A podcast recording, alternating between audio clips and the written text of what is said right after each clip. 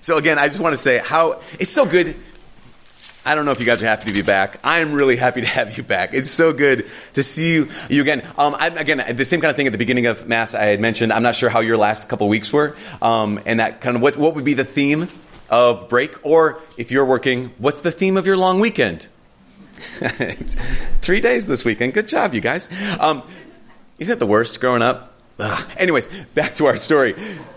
So the question would be, you know, um, whether it's just this weekend or the whole last break, I hope, I really hope that you had a chance to, you know, to decide to take a break. I hope you got a chance to choose to, to rest. I hope you got a chance to choose to maybe go to work or got a chance to choose to read or you decided to exercise or you decided to hang out with family or you decided to just, you know, be with friends. I hope you, you chose to connect with, you know, good friends.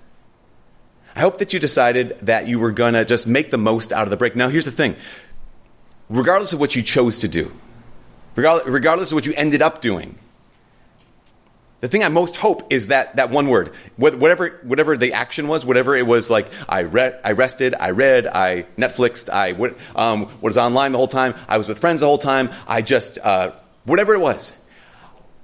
The main thing I hope is the second word. Hope that you chose like, hope that you decided whatever it was that you did over the last this long weekend or whether of the last break. I just really hope that whatever it was doesn't even oh, in some ways it doesn't even matter what you chose to do as long as you chose to do it.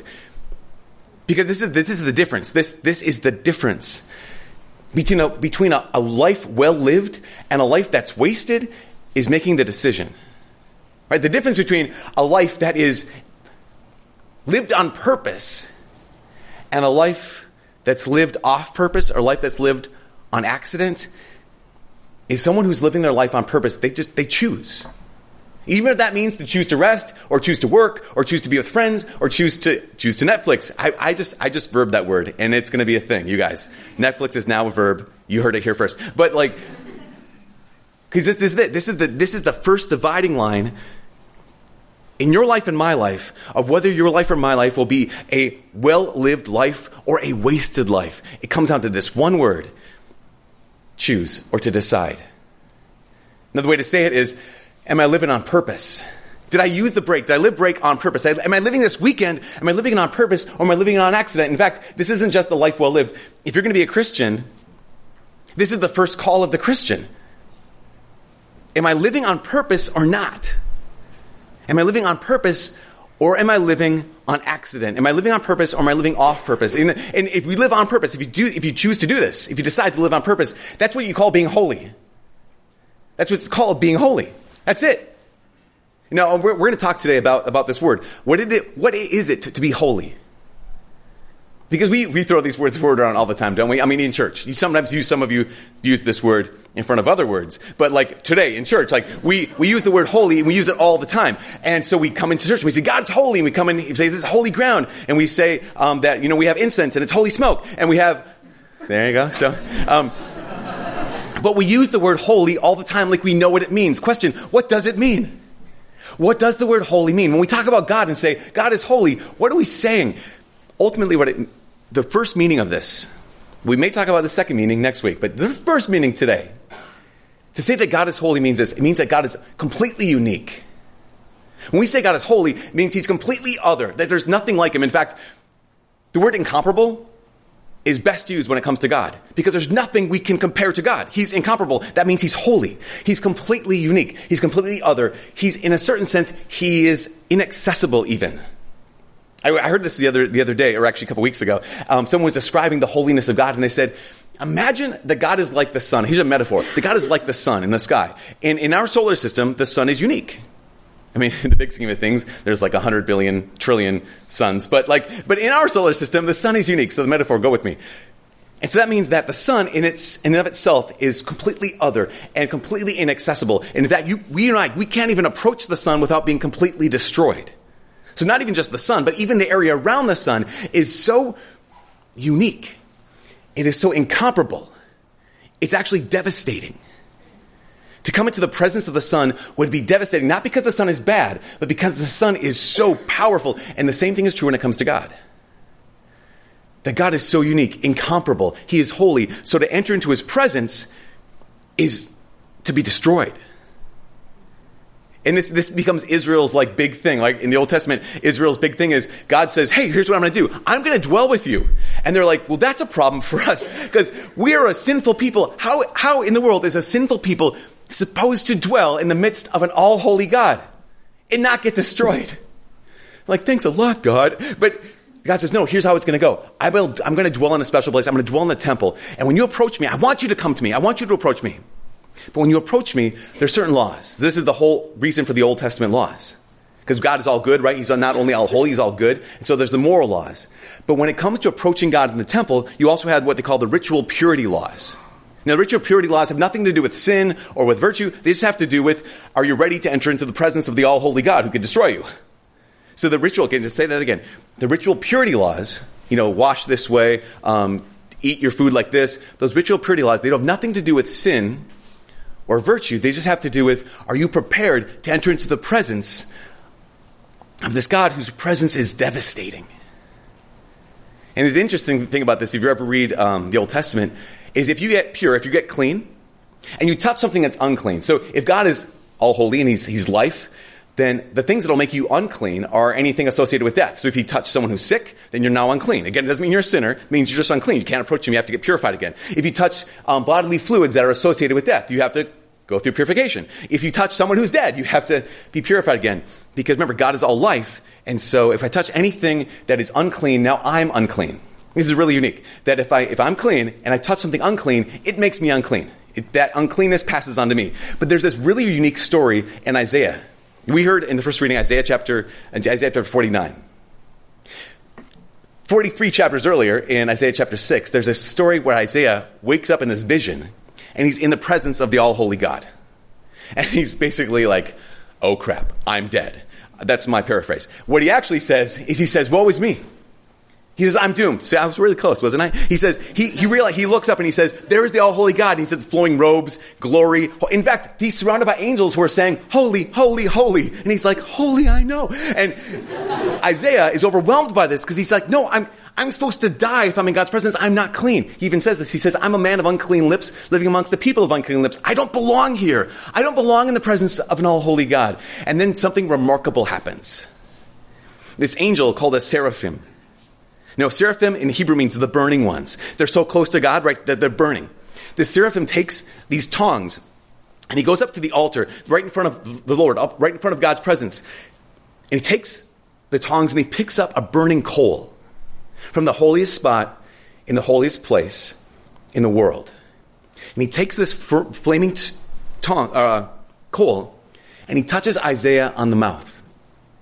Now, here's something remarkable happens here when this holy thing touches the unclean guy, what usually happens when a holy thing or a pure thing touches an unclean thing, the holy thing becomes unclean. Or if you're unclean and you approach the holy thing, what happens to you? You're destroyed. But something unique happens that never ever happens anywhere else. When this tongue, when this flaming ember touches Isaiah on the mouth, the angel says, now, now you are made clean.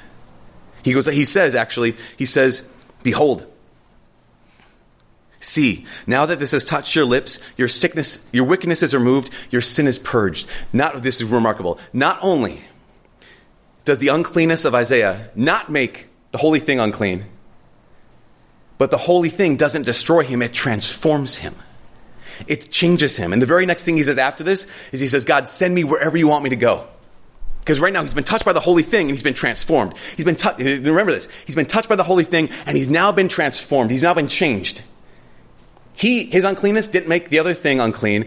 Its purity made him pure, and its fire made him transformed. And then this, no one knows what that means. Spoiler, sorry. Didn't mean to, you're like, what does that mean? Nobody knew. Nobody, for, for thousands, of, almost 600 years, basically, nobody knew what that meant. Like, what's that all about? Like, I don't know. God. and then along came Jesus. And Jesus is what we just celebrated Christmas a couple weeks ago, right? And Jesus, we know Jesus' name is Jesus, but one of Jesus' titles, they call him Emmanuel. I know you all know what the word Emmanuel means. Emmanuel means God is with us. God is with us. And you thought, you thought it was bad. Like, how are we as a sinful people supposed to live in the presence of an all holy God? Imagine that God becoming a human being and walking amongst you. Like, what do we do now? and what does Jesus do? Have you ever noticed when, that when Jesus heals someone, comes upon someone who's sick, that he doesn't just like kind of like wave his hand over the area, doesn't kind of do this remote control, that he goes up and what does he do? He touches them. Now, normally what would happen? He would become unclean because they're sick. But what happens in fact? They not only become clean, they become transformed. In fact, so Jesus goes around, people who are lepers, they're completely removed, and he touches them. He doesn't become unclean, he makes it clean, he transforms them. He even goes up to dead people and he touches their bodies, and not only is he not made unclean, he makes them clean, he transforms them from death to life. Last weekend, we celebrated uh, the baptism of Jesus. And people are like, well, I don't know why Jesus got baptized. That's so ridiculous. Like, he doesn't have any sin. He's already clean. He's, he's, he's innocent. You know, even the Jews, they had a ritual of baptism. So why did Jesus get baptized? He didn't get baptized so the waters could change him. The early church fathers said that Jesus got baptized so he could change the waters. That when Jesus touches the waters, he changes them. And guess what? How many people here are baptized? When those waters touched you, you know what happened? Your and my guilt, your and my uncleanness, that didn't make the waters unclean. Those waters touched by Jesus made us clean and transformed us. He transformed us so much that, that St. Paul in his letter to the Corinthians, today we hear it. In his, letter, in his letter to the Corinthians, he writes to the, I don't know if you know anything about Corinth in Paul's day, but imagine, um, imagine Las Vegas times uh, New Orleans t- during Mardi Gras times uh, like the worst place you can imagine. Like your mom said, never ever go there ever. I don't care how old you are, never go there. nice. Um, that was Corinth. And, G- and St. Paul writes to them and says, You know what happened? You were a bad guy, but you know, remember when you were baptized? You've been sanctified in Christ Jesus, and you're called to be holy. You've been sanctified in Christ Jesus and called to be holy. When they were baptized, they were changed. Remember, they, they, their, their wickedness, their bad stuff, that didn't change the waters. The waters of baptism, power of the Holy Spirit, changed them. And just, just like, exactly the same way that you and I have been sanctified. You know what sanctified means? Basically, sanctus in Latin is, is holy. You've been holified. You've been holified in Jesus Christ, called to be holy. Now, whenever someone says, Hey, Father, would you bless this? You bless my medal? You bless my cross? You bless my shoes? Like, sure, no problem. But when you do those, I don't know. When, when that happens, when that happens, that cross is no longer jewelry. Now that's consecrated. It's blessed. It's set apart. It's holy. It's consecrated for a purpose. Remember, because holy means to be set apart to be consecrated, to be other. When you have like a bracelet, Father, you bless this bracelet? Yes, it's no longer jewelry. Now it's set apart. It's holy, consecrated for a purpose. Now the purpose of that bracelet, the purpose of that cross, purpose of those shoes, whatever it is, the purpose of that thing is dedicated to the Lord. And a bunch of you just raised your hand and said that you've been baptized. You've been holified. You've been sanctified. You've already been made holy. I don't know if, you, if we really understand this. You do not have to convince God, God, make me holy. He did. It's called baptism. He made you holy. And if you need to needed holy again, you go, it's called confession. Because when, what, what, when Jesus touches you, he's not hurt. And you're not destroyed. You're transformed, sanctified, and called to be holy, set aside for a purpose. How many of us are living on purpose? How many of us are living on purpose? Because there's two ways to live on purpose or on accident, on purpose or off purpose. So, what is your purpose? Like, what's the, what's the reason why God consecrated you and transformed you? Why did He set you apart? What does it mean to, to live holy? I think part of the answer is in the gospel today. John the Baptist, he says it. You know the story, John the Baptist, right? John the Baptist, when his mom Elizabeth uh, meets Mary, uh, the her cousin, who's the mother of Jesus. Um, I was making a big deal about that. Anyways, that wasn't funny. Let's go back. Um, so when John and in Elizabeth's womb meets Jesus in Mary's womb, what happens? The Holy Spirit comes upon John, and Mary, Elizabeth says, the, "When the moment I heard the sound of your voice, the infant in my womb leaped for joy." From the moment he was in the womb, John was consecrated.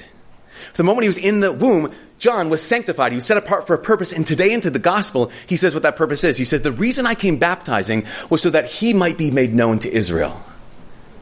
The reason I, the reason I live is that this guy, this guy who's also God, that Jesus is known to all the people I care about the most, to the people of Israel.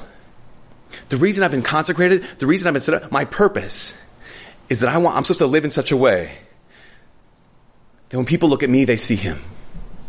So to live in such a way that when people hear me, they think of Him. So to live in such a way that when people are around me, they think and they learn to love Him.